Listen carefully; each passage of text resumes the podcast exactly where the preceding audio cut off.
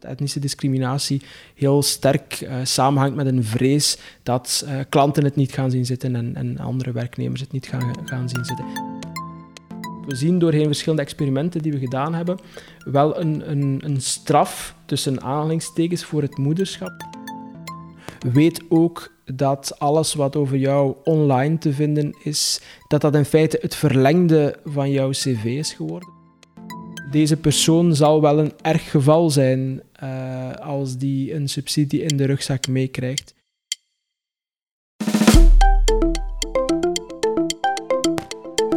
Dit is Vraag het aan, de podcast van EOS Wetenschap. In deze aflevering zoek ik een antwoord op de vraag: wat kunnen we doen tegen discriminatie op de arbeidsmarkt? Vooral sollicitanten met een naam die niet Vlaams klinkt, worden gediscrimineerd, net als oudere werkzoekenden. Hoe onderzoek je die discriminatie eigenlijk? En waarom discrimineren werkgevers? En uiteraard, wat kunnen we daaraan doen? Ik vraag het aan Stijn Baart. Hij is arbeidseconoom aan de Universiteit Gent en onderzoekt discriminatie op de arbeidsmarkt. Dag Stijn. Goedemiddag. Uh, jij doet dus onderzoek naar discriminatie in Vlaanderen. Als het gaat om sollicitaties, wie wordt er dan gediscrimineerd? Wel, je hebt het eigenlijk in de introductie al heel mooi samengevat. Als mensen mij vragen wat zijn de groepen die sterke discriminatie ondergaan, dan ga ik verwijzen naar mensen met een migratieachtergrond, mensen met een oudere leeftijd. Vroeger werd dat een beetje vergeten in het maatschappelijke debat, maar dat hebben we ook heel sterk uh, gezien in ons onderzoek. En daarnaast vinden we ook wel evidentie voor discriminatie op basis van gezondheid. Dat kan gaan over functiebeperking, dat kan gaan over depressie, burn-out en zo verder. Ik denk dat dat op, op dit moment een beetje de onderschatte vorm van discriminatie is. Die leeftijdsdiscriminatie, die kennen we ondertussen. Daar zijn we ons van bewust, of toch wat meer dan vroeger.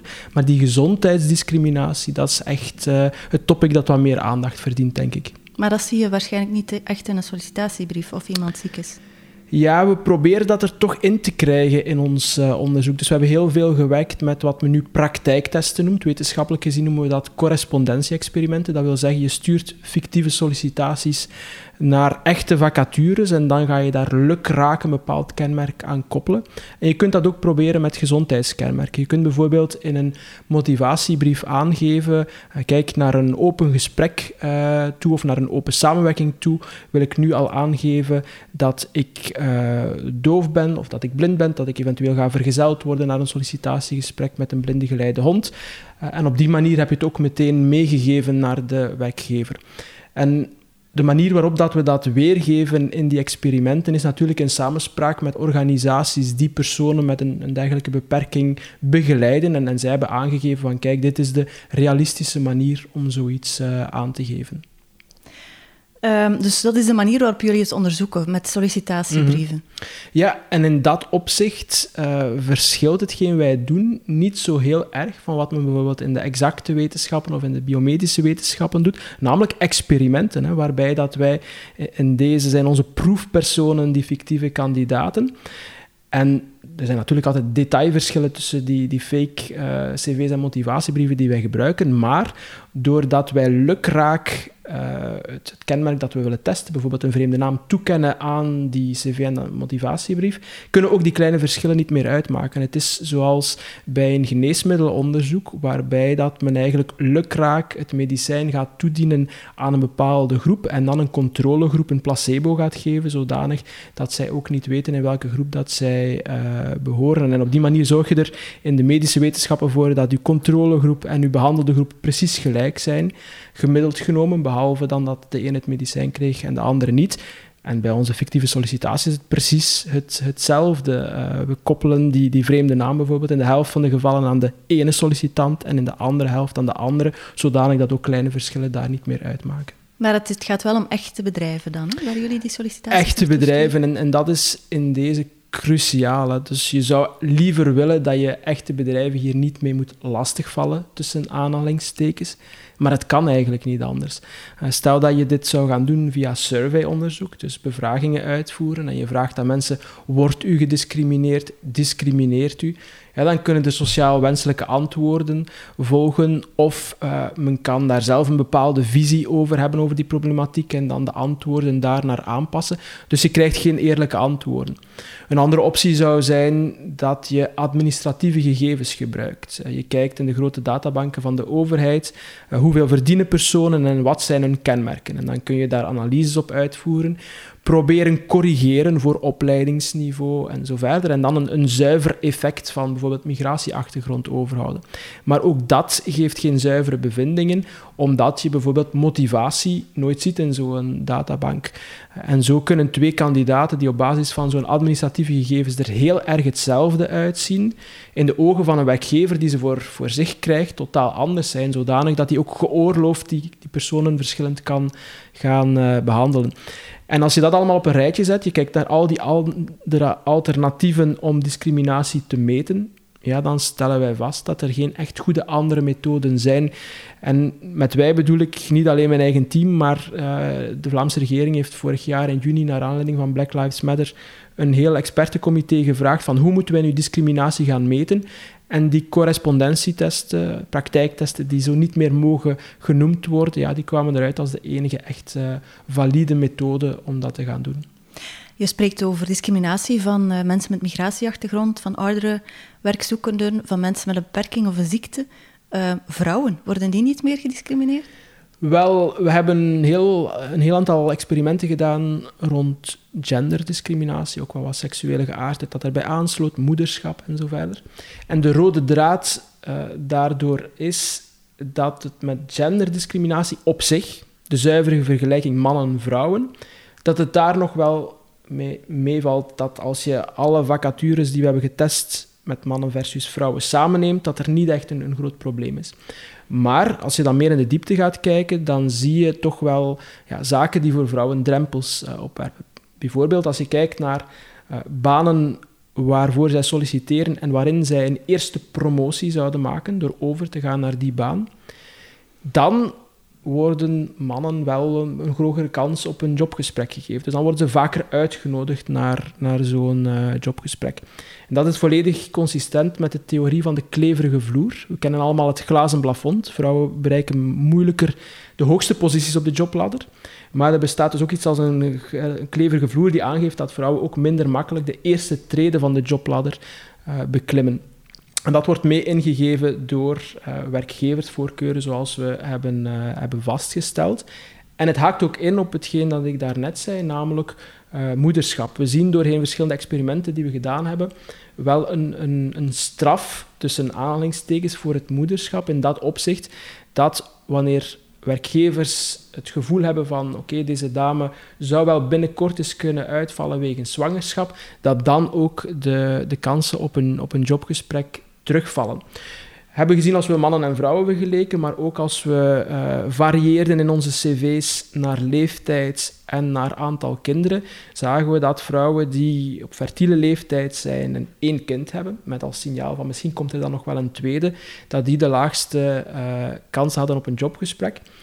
En ook als we vrouwen uh, die aangaven gehuwd te zijn met een vrouw, vergeleken met vrouwen die aangaven gehuwd te zijn met een, met een man, dus heteroseksuele, uh, en, en, heteroseksuele vrouwen en lesbiennes, zagen we over het algemeen geen uh, effect, behalve opnieuw op die jonge leeftijd, waar lesbiennes een licht hogere kans op een jobgesprek kregen, wat we alleen maar kunnen verklaren door opnieuw, ja, tussen aanhalingstekens, die straf voor het, het moederschap.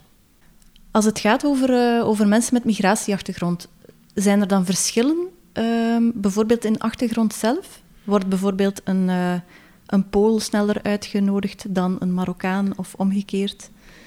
Daar kunnen we iets over zeggen, niet heel veel, omdat we natuurlijk niet met alle groepen tegelijk kunnen gaan testen op elk moment voor elk beroep. Maar we hebben in opdracht van de stad Gent en van de stad Antwerpen correspondенtie-experimenten uitgevoerd, waarin we wel gevarieerd hebben over vier groepen. Dat ging dan typisch over de Turkse, de Marokkaanse uh, groep, naast een, een Oost-Europese groep, bijvoorbeeld de Slovaakse, en een, een, een Midden-Afrikaanse uh, groep, de Ghanese uh, bijvoorbeeld. En dan zagen we inderdaad wel verschillen. Wat daar opviel, was dat zowel in Gent als in Antwerpen de, de belangrijkste groep, de groep die het meest prominent was op de Gentse en, en Antwerpse arbeidsmarkt, dat die het meest gediscrimineerd werd. Dat waren de, de Turken in Gent en de, uh, de Marokkanen in, in Antwerpen.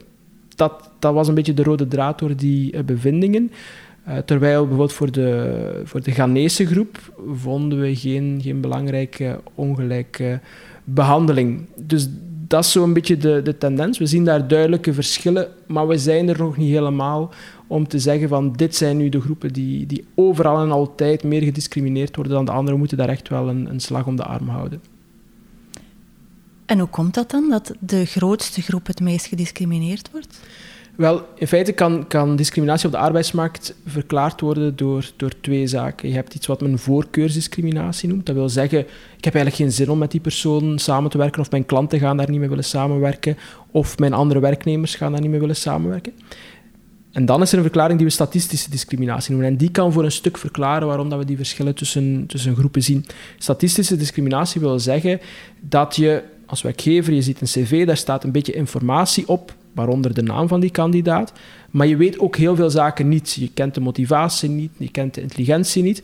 En dan ga je die beperkte informatie die je hebt gebruiken om een voorspelling te doen uh, over de zaken die je niet ziet. Bijvoorbeeld, ik zie uh, iemand met een vreemd klinkende naam, die zal minder goed uh, in, in, in talenkennis of in taalvaardigheden zijn.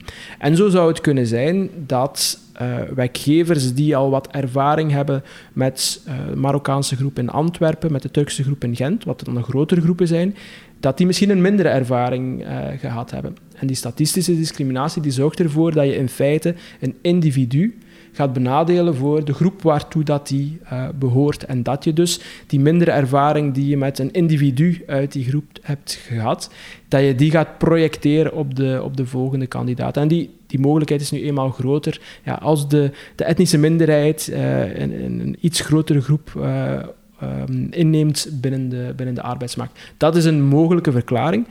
Maar vanzelfsprekend, het klinkt een beetje vergoelijkend als ik het zo zeg, maar dit is even verboden als voorkeursdiscriminatie is. Je mag niet een individu gaan benadelen op basis van de groep waartoe die behoort. Net zoals dat je een oudere jobkandidaat niet mag benadelen omdat de groep van ouderen gemiddeld genomen minder mee is met, uh, met technologie bijvoorbeeld. Die voorkeursdiscriminatie, van waar komt die dan? Dat is niet door een ervaring die iemand gehad heeft dan? Nee, dat, dat heeft meer te maken met, met ja, onderliggende gevoelens bij groepen. Als men denkt aan discriminatie op basis van een, vreemde origine, dan koppelt men daar vaak racisme aan. Dan denkt men dat dat er altijd door is ingegeven. Wel, die statistische discriminatie van daarnet heeft daar niks mee te maken, maar de voorkeursdiscriminatie die sluit daar wel beter uh, bij, bij aan. Wat we daar hebben gezien in, in, onderzoek dat we gedaan hebben met andere experimenten, is dat werkgevers niet zozeer zelf een afkeer zouden hebben om samen te werken met, met groepen, maar wel dat zij denken, mijn klanten, mijn, mijn andere werknemers, die gaan dat niet zien zitten en dit is een risico voor, uh, voor heibel op de werkvloer. Zowel in Vlaanderen als in Nederland is daar ook onderzoek naar gedaan. En telkens ja, gingen de bevindingen in, in die richting uit. Dus dat etnische discriminatie heel sterk uh, samenhangt met een vrees dat uh, klanten het niet gaan zien zitten en, en andere werknemers het niet gaan, gaan zien zitten. En in feite maakt een werkgever op die manier de rekening van, van iemand anders. En ja, vaak zal dit gewoon een, een, een vooroordeel zijn dat, dat niet zo belangrijk is. Is er een verschil tussen sectoren?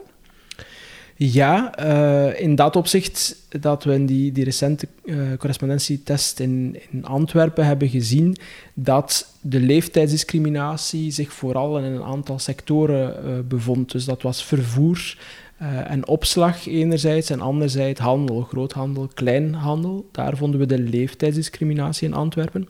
De etnische discriminatie die zat dan weer meer in de administratieve sectoren.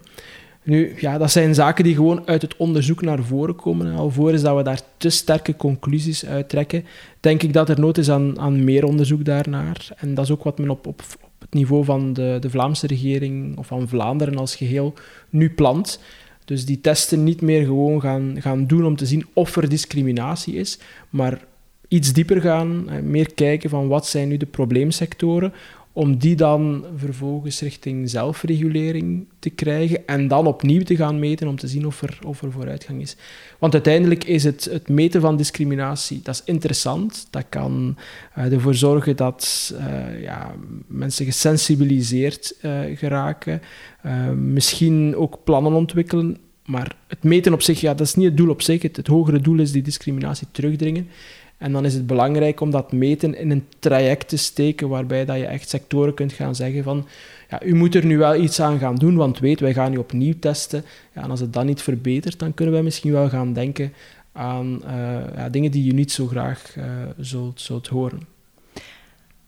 Als ze dat dan verbeteren onder druk, uh, namelijk ook kandidaten met een vreemde naam gaan uitnodigen voor een gesprek, kan die discriminatie dan niet gewoon verschuiven naar de tweede stap in het proces, namelijk het gesprek, en dan daar alle mensen met de vreemde naam niet meer uitnodigen voor de functie zelf of voor het, derde gesprek, voor het tweede gesprek dan? Ja, dat is absoluut een, een gevaar. Dus die, die correspondentietesten hebben veel voordelen. Je kunt discriminatie zuiver meten, maar je doet het in de eerste fase van het sollicitatie proces.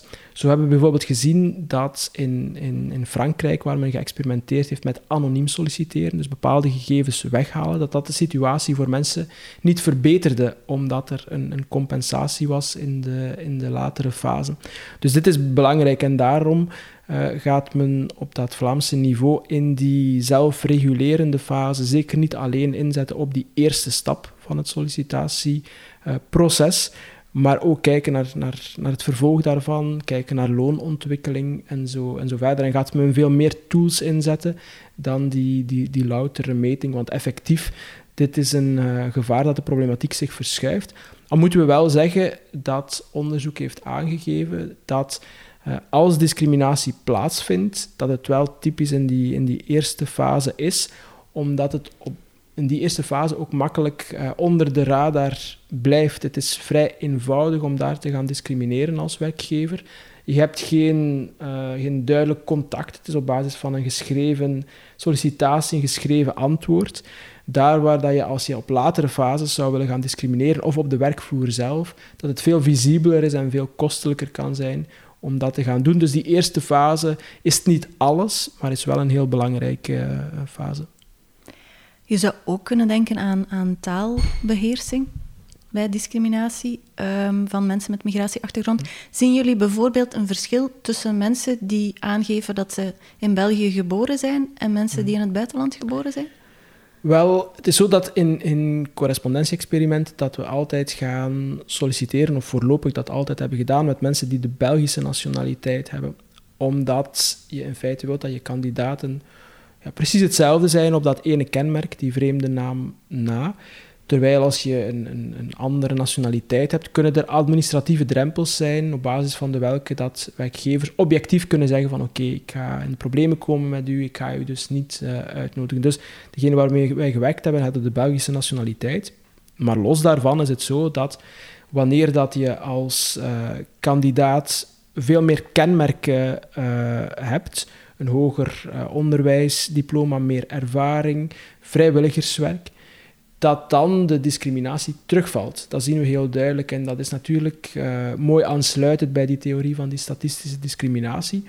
Als je de werkgever meer zekerheid geeft over jouw productiviteit, ja, dan moet hij minder veronderstellingen gaan doen op basis van een, een, bepaald minderheidskenmerk dat je hebt. Ik vond vooral de resultaten die we vonden in onderzoek naar vrijwilligerswerk en de interactie met etnische discriminatie bijzonder boeiend. We zagen daar dat uh, wanneer dat kandidaten vrijwilligerswerk deden bij een mainstream organisatie, zoals Kom op tegen kanker, zoals Poverello, dat dan binnen dat soort kandidaten er geen ongelijke behandeling meer was tussen, uh, laten we zeggen, allochtone en autochtone, en dus dat de discriminatie daar, uh, daar, daar wegviel. Dus het is wel belangrijk om ja, de werkgever wat onzekerheid in zijn hoofd weg te nemen. Wat natuurlijk niet wegneemt dat uh, op zich de oplossing eerder moet komen van de andere kant. Hè. Het is niet aan werknemers die gediscrimineerd worden, die het dan maar zelf moeten oplossen en die dan maar aan vrijwilligerswerk moeten doen. Ik denk het is belangrijk dat uh, de overheid en werkgevers in eerste instantie die, uh, die problematiek gaan verbeteren. Maar langs de andere kant, ja, het is natuurlijk uh, beter in de situatie dat er discriminatie is, dat je die uitwegen wel een beetje kent en een beetje bewandelt. Zijn er nog andere uitwegen voor mensen die nu solliciteren en die een migratieachtergrond hebben? Hoe geraken zij aan een job? Ja, door voor, wat belangrijk is, is, is, dat je ervoor zorgt dat die werkgever dus, dus, dus wat zekerheid heeft, wat, wat zaken in je cv die aangeven van kijk, ik ben uh, ambitieus, ik ben goed sociaal geïntegreerd. Stel dat je een stage hebt gedaan, bijvoorbeeld, daarvan weten we dat dat, dat, helpt uh, op je cv. Stel dat je een mooie afstudeergraad uh, hebt gehaald, geef dat vooral uh, aan. Weet ook dat alles wat over jou online te vinden is, dat dat in feite het verlengde van jouw cv is geworden. We hebben via die experimenten kunnen aantonen dat werkgevers de, de, de, sollicitanten die zij krijgen, die naam ingeven op, uh, op de Google searchbar en, en Facebook en zo verder. En dat zij dus op die manier daar rekening mee houden. Daarom niet allemaal, maar de effecten waren toch wel heel erg sterk. We hebben dat gedaan door fictieve Facebook-profielen aan te maken waar alleen de foto zichtbaar was. En degene met een, een, een betere foto, die er meer betrouwbaar uitzag, die er mooier uitzag, had duidelijk betere kansen.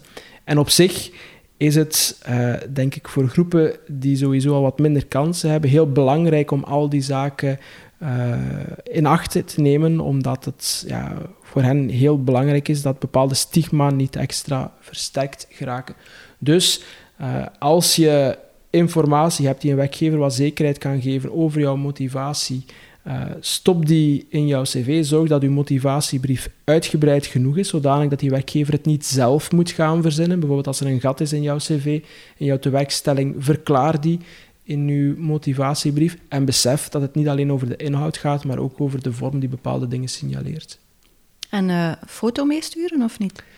Dat is een, een discussie die in de wetenschappelijke literatuur nog een beetje open ligt. Dus we weten dat een foto uitmaakt. En dat uh, wie er beter uitziet op die foto, dat die meestal betere aanwervingskansen heeft. Het is niet altijd zo. In, in onderzoek uit Israël bleek dat heel mooie vrouwen, wanneer recruiters vrouwelijk waren, ja, geen betere kans hadden, omdat daar een beetje, ja, volgens de auteurs, dat was een interpretatie, wat, wat jaloezie uh, zou, zou kunnen spelen. Maar al het andere onderzoek gaat in de richting van uh, er beter uitzien, en dan een foto meesturen is een plus voor jouw cv.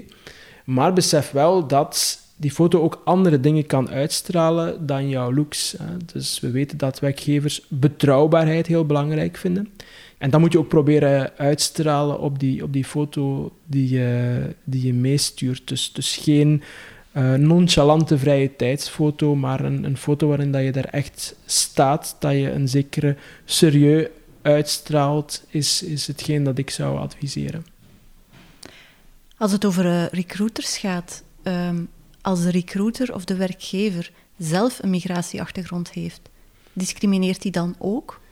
Wel, we hebben dat in Vlaanderen nog niet kunnen onderzoeken, omdat het aantal vacatures dat je test is natuurlijk beperkt. Het zijn vrij dure experimenten. Stel dat je bijvoorbeeld duizend vacatures test, dan is het aantal vacatures met een contactpersoon uh, die een, die een, een niet-Vlaamse naam draagt, is altijd zeer beperkt, zodanig dat we vrij weinig statistische kracht hebben om ja, daar, daar verbanden te kunnen blootleggen. Men heeft dat in de Scandinavische landen wel gedaan en daar was de uitkomst niet zo gunstig in dat opzicht dat er zelfs een studie was die, die zag dat de, discriminatie van mensen met een, met een, uh, van een minderheidsorigine, dat die sterker was uh, wanneer personen um, ook tot die origine behoorden of ook een, een minderheidskenmerk uh, hadden.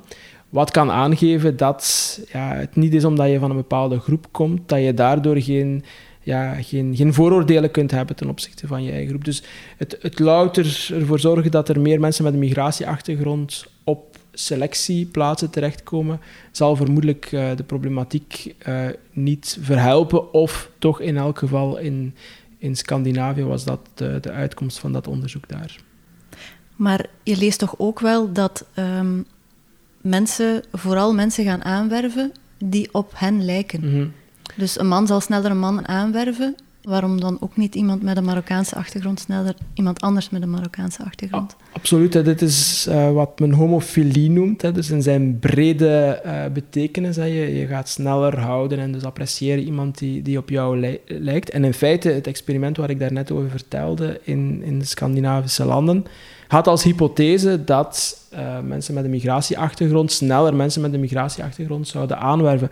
Dus, dus dit is wel in, in tegenstelling tot wat men theoretisch verwachten. Het was een, uh, een verrassing en ik denk vooral dat daar meer onderzoek naar, naar nodig is om, om dat te proberen begrijpen waarom dat uh, effectief daar, daar niet uitkwam. Nu, er is nog wel onderzoek dat, dat aangeeft dat die uh, ja, kiezen voor iemand die op jou gelijkt, dat dat zeker niet, niet altijd de norm is. Dat dat in bepaalde dimensies van op elkaar gelijken wel zo is, maar dan in andere niet zo. Ik denk dat die literatuur theoretisch heel duidelijk is, maar empirisch nog onvoldoende is gevalideerd.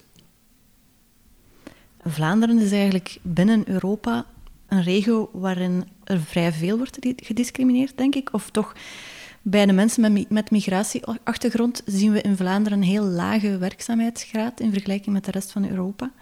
Zijn Vlamingen inherent racistischer?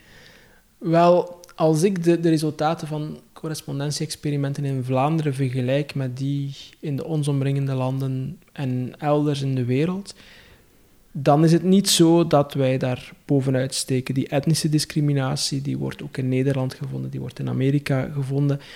En het is moeilijk om te vergelijken, omdat er altijd andere beroepen worden getest op een ander moment. Maar wij lijken daar een beetje in de, in de middenmoot te zitten. De discriminatie is substantieel, dus die verdient onze aandacht. Maar ik denk niet dat die, dat die heel veel hoger is dan, dan in andere landen. We zitten niet aan de top, we zitten niet aan de, aan de, aan de start. Maar je hebt volledig gelijk dat de achterstelling in brede zin, wat wil zeggen, ja, gewoon de, de werkzaamheidsgraden, dat die een, een heel stuk lager zijn uh, bij mensen met een migratieachtergrond in ons land, België, en ook in, in, in Vlaanderen. Dus dat wil zeggen dat er vermoedelijk ook andere verklaringen zijn voor die, uh, voor die achterstand uh, op de arbeidsmarkt. En dan weten we dat er in feite nog twee groepen van verklaringen zijn naast discriminatie. Discriminatie gaat eigenlijk over voorkeuren aan de werkgeverszijde. Wel, er kunnen ook voorkeuren aan de werknemerszijde bestaan. Ja, de voorkeur om al dan niet je te richten op een carrière buitenshuis, dan wel uh, binnen het gezin taken op te nemen. En zo zien we dat vooral onder vrouwen met een migratieachtergrond van buiten de EU 27, dat daar wat we het arbeidsaanbod noemen, dus ja, ervoor kiezen om te gaan werken of werk uh, te zoeken, dat dat zeer laag is. Dat minder dan de helft uh, van die vrouwen met een migratieachtergrond van buiten de EU 27 werkt of werk zoekt. Uh, en vermoedelijk heeft dat ook, we hebben dat ook al gezien in, in, in onderzoek dat we hebben uitgevoerd, toch wel te maken met gezinssamenstelling, uh, culturele uh, kijk daarop. Dus dat is ook een, een, verklaring die in deze zal, zal meespelen. Een derde verklaring die we in onderzoek ook al hebben gezien, zelf hier in Vlaanderen, is ja, de verschillen in, in opleidingsniveau en iets breder genoemd in, in menselijk kapitaal, dus je kennis en je vaardigheden. En daar zien we dat mensen met een migratieachtergrond het nog altijd uh, een stukje minder goed doen. En dan kom je natuurlijk met minder troeven op de arbeidsmarkt. Zeker in een situatie in Vlaanderen, waar het aantal banen voor kortgescholden niet zo heel hoog is, omdat onze lonen ook uh, vrij, vrij hoog zijn. Nu, je kunt zeggen dat is bij wijze van spreken um, hun, hun schuld. Hè? Dus dat zij uh, onvoldoende opgeleid zijn en daardoor geen baan vinden. Maar het is niet zo simpel. Ja, dus we weten ook dat in het onderwijs uh, de achterstand die wordt opgelopen niet volledig, tussen aanhalingstekens, eigen schuld is. Maar dat je bijvoorbeeld ziet dat mensen uh, met een migratieachtergrond vaker moeten overzitten om zaken die niet kunnen verklaard worden door hun zuivere prestaties. En dat het vermoeden daar is dat daar ook bepaalde stigma leven op school, waardoor mensen met een migratieachtergrond vaker moeten overzitten of het hen vaker wordt aangeraden. Dus het is een heel complexe problematiek, die, die achterstand van mensen met een migratieachtergrond op de arbeidsmarkt, waarin drie uh, stakeholders, werknemers, werkgevers en overheid, er alle drie voor zullen moeten gaan, willen we die, uh, willen we die cijfers omhoog krijgen. Niet naar elkaar wijzen, maar, maar voor de eigen deur uh, vegen. Ja, laten we het dan inderdaad eens over die oplossingen hebben. Hè. Ehm, de overheid stuurt momenteel aan op sensibiliseringsacties, vooral praten met de sectoren. Maar dat lijkt mij nogal een softe aanpak. Hebben we niks harders nodig? Wel, ik, volg je niet helemaal in die analyse, omdat we hebben de afgelopen decennia heel veel gesensibiliseerd. En we kunnen uh, de, de sensibiliseringsplannen, mochten we die hier binnenbrengen in mijn bureau, we kunnen die leggen op een heel hoge stapel en we hebben gezien dat het weinig heeft uh, veranderd. Maar nu, sinds uh, een jaar, vind ik dat er wel dingen bewegen. Het feit dat een, een Vlaamse regering die toch uit een aantal partijen bestaat die initieel niet voor praktijktesten waren, dat die Vlaamse regering nu zegt van we gaan dit wel doen, we gaan dit sector per sector gaan uitvoeren. Ook op het federale niveau staat het in het regeerakkoord. Om te zeggen van oké, we, willen dat sectoren aan de slag gaan en discriminatie verlagen, maar weet, wij gaan het meten, wij gaan discriminatie feitelijk gaan vaststellen. Ja, dit is wel een stap vooruit. Het is niet meer louter sensibiliseren, dit is toch echt wel opvolgen.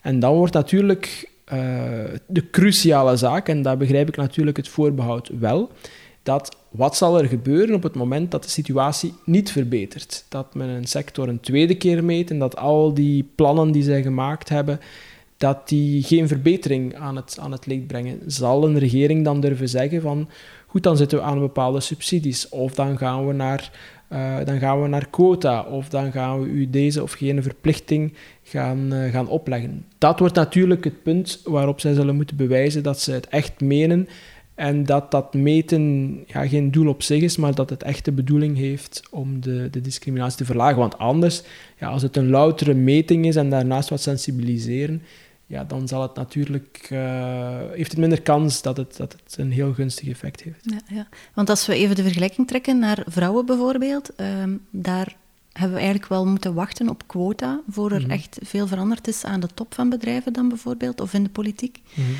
Voor oudere werknemers zijn er uh, inderdaad ook gesubsidieerde uh, banen. Um, waarom dan niet voor de mensen die gediscrimineerd worden en waarvoor dit nog niet bestaat? Ja, je noemt daarmee een, een, een aantal maatregelen die doortastender zijn dan het louter sensibiliserende, maar die natuurlijk ook wel een beetje beladen zijn. Uh, als we het hebben over quota, zijn er argumenten om dit te doen. Je, forceert een, een, een, betere uitkomst, wat, wat belangrijk is, want je ziet dat het op andere manieren niet gaat. Langs de andere kant uh, ja, is er natuurlijk een problematiek dat iemand die aangeworven wordt onder een quota mogelijk niet als helemaal vol wordt uh, aanzien. Plus, een beetje rakend aan hetgeen wat u zegt, dat uh, ja, wie gaat beslissen welke groepen een quotum verdienen en welke groepen uh, niet. Dus, dus daar is discussie over of, of quota een juist middel zijn. Dus deel van het antwoord is, ja, waarom wordt dit niet veralgemeend? Omdat ik denk dat daar onvoldoende politiek draagvlak voor is. Wat subsidies betreft, um, is het zo dat er grote vraagtekens zijn bij de, de effectiviteit van, van subsidies. We hebben bijvoorbeeld in een, in een experiment vastgesteld dat wanneer mensen met een functiebeperking aangaven dat een werkgever die hen zou aanwerven de, de VOP-subsidie, dat is een Vlaamse ondersteuningspremie, zouden krijgen, dat dat hun kansen op een jobgesprek voor mensen die, die doof waren, blind waren, uh, dat dat hun kansen niet verbeterde. Omdat werkgevers bij dergelijke subsidies uh, makkelijk de reflex maken van dit gaat mij administratie kosten, dit gaat controle op de werkvloer brengen. Deze persoon zal wel een erg geval zijn uh, als die een subsidie in de rugzak meekrijgt. Dus ik ben zelf ook niet de grote voorstander van een, een beleid dat, dat heel erg op subsidies gericht is. Maar los daarvan is het, is het duidelijk dat uh, het gevaarlijk is om bepaalde groepen die, die ongunstig behandeld worden, wel uh, meer te ondersteunen en, en andere niet. Op dat punt ben ik het zeker met u eens. En wat als we het sollicitatieproces uh, gaan automatiseren, bijvoorbeeld met artificiële intelligentie, en dat algoritmes het recruteringsproces deels gaan overnemen? Daar ben ik ook een, een, een, beetje pessimistisch. Net door het onderzoek dat gebeurd is met anoniem solliciteren. En dat dus heeft aangegeven dat je kunt wel in een eerste fase de zaak objectiveren door niet meer te kijken naar een, naar een naam, omdat je die weglaat, niet meer te kijken naar een geslacht, maar dan zie je dat daar toch een, een compensatie is in de, in de latere fase. En dat zou in deze ook nog altijd wel kunnen gebeuren. Bovendien, hoeveel beter zou het zijn dat je werkgevers weliswaar de mogelijkheid geeft om te werven wie zij willen. En dat is niet iemand die geurloos, kleurloos, smaakloos is. Daar, daar moet een bepaalde energie zijn tussen werkgever en werknemer. En ik denk dat het beter zou zijn dat dat mogelijk is, maar dat men tegelijkertijd uh, ja, zover komt dat men niet meer kijkt naar iets dat, uh, dat irrelevant is of dat men daar uh, ja, die stigma die daar zijn laat, laat, laat varen. En, en daar kun je alleen maar hopen door, door dat een beetje te forceren via het, het meten, het opvolgen van discriminatie. Dat we daar ooit in een situatie gaan, gaan zijn, dat, dat men gewoon naar het volledige pakket van, van iemand kijkt en heel evenwichtig uh, ook naar, naar personen kijkt in plaats van zich blind te staren op, op heel specifieke kenmerken. Dan denk ik dat het beter is die situatie te hebben dan wanneer dat we aan robots overlaten, wat in feite toch een menselijke beslissing zou moeten zijn. Hm. Je spreekt over uh, inderdaad diversiteit en, en, verschillende kenmerken van personen. Um, hebben bedrijven er ook iets bij te winnen om die discriminatie tegen te gaan? Is het beter voor bedrijven om um, mensen van allerlei pluimage, als ik het zo mag noemen, uh, aan te werven? Ja, er is toch heel wat onderzoek dat dit lijkt aan te geven. U hoort dat ik een beetje voorzichtig ben in mijn antwoord, omdat het een vrij recente literatuur is. Dus, dus we kunnen daar nog geen heel felle conclusies trekken, maar enerzijds ja, meer diverse teams, daar is toch heel wat onderzoek dat aangeeft dat die productiever zijn. Er zijn ook studies die dat wat nuanceren, dus we moeten voorzichtig zijn. Langs de andere kant is er ook een heel recente literatuur die uh, de hypothese test dat bedrijven die discrimineren, dat die een hogere kans hebben om uit de markt te worden gespeeld. Wat in feite logisch is. Stel dat je niet de beste kandidaat neemt, maar je neemt de beste kandidaat uit een, een groep van blanke mannen op jonge leeftijd, wat dan ook ja, dan ga je in feite uh, niet efficiënt bezig zijn. Je gaat niet de best mogelijke groep van werknemers gaan samenstellen. En dan zou je in je eigen vel moeten snijden als werkgever. En dat heeft uh, recent Amerikaans onderzoek inderdaad aangetoond, dat daar bedrijven die zich schuldig maakten aan, aan discriminatie. Men heeft daar allemaal gegevens uit correspondentieexperimenten samengevoegd. Dan gekeken vijf jaar uh, later, hoe zit het met die bedrijven? En vond men inderdaad dat bedrijven die uh, gediscrimineerd hadden in die correspondentieexperimenten een hogere kans hadden om uh, de markt te hebben moeten verlaten, dus niet meer te bestaan zoveel jaren later. Dus daar is een eerste indicatie dat die theorie dat discriminatie, winstgevendheid in de weg staat, dat die zou kloppen. En we zijn momenteel ook zelf uh, onderzoek aan het doen uh, met de data die we hebben om dit voor Vlaanderen te reproduceren. Te kijken of dat, dat in Vlaanderen ook het geval is. Ja, we, we, kijken al uit naar die resultaten. Um, laten we met die boodschap dan eindigen. Hè, dat niet discrimineren zeker ook voor bedrijven uh, in hun eigen belang kan zijn, omdat het hen ja, geld gewoon kan opleveren. Hè. Ik wil je bedanken voor het interessante gesprek. En jouw luisteraar bedank ik graag voor het luisteren. Dit was Vraag het aan, de podcast van EOS Wetenschap. Vond je deze aflevering interessant? Deel hem dan of schrijf een review, dan kunnen anderen hem sneller terugvinden. Wil je graag op de hoogte blijven van onze volgende afleveringen? Schrijf je dan in op onze nieuwsbrief via www.eoswetenschap.eu.